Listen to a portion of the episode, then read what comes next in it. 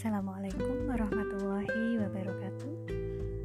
Berjumpa kembali dengan Umi Isan dalam 30 hari bersuara di hari ke-21 Tema kita tentang pulang. Sahabatku yang baik Bila lebaran tiba, seperti biasa kita bisa melihat pemandangan bagaimana serunya orang-orang yang pulang kampung atau mudik. Melepas rindu dengan sanak keluarga di momen yang indah dan istimewa namun, ketika pandemi kemarin situasi berubah. Kita terpaksa menahan diri tidak pulang kampung. Nah, tradisi yang rutin biasa dilakukan akhirnya terpaksa berhenti. Nah, jalan keluarnya adalah silaturahmi online ya. Kita tetap bisa berbagi canda tawa meskipun berjauhan.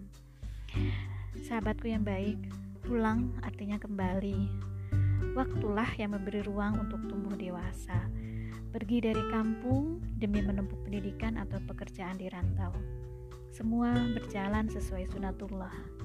Ke mana pun kita melangkah, itu semua ada di atasnya bumi Allah. Kita disuguhi pemandangan indah di pegunungan, darat, laut, hingga luar angkasa. Maka saat kita bisa mengunjungi tempat-tempat indah, tentu menjadi kesempatan emas.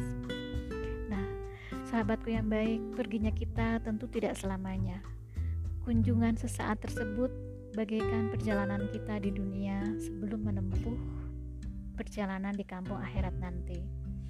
Dunia hanyalah jadi tempat singgah sementara, pulang yang sesungguhnya untuk menempuh perjalanan abadi.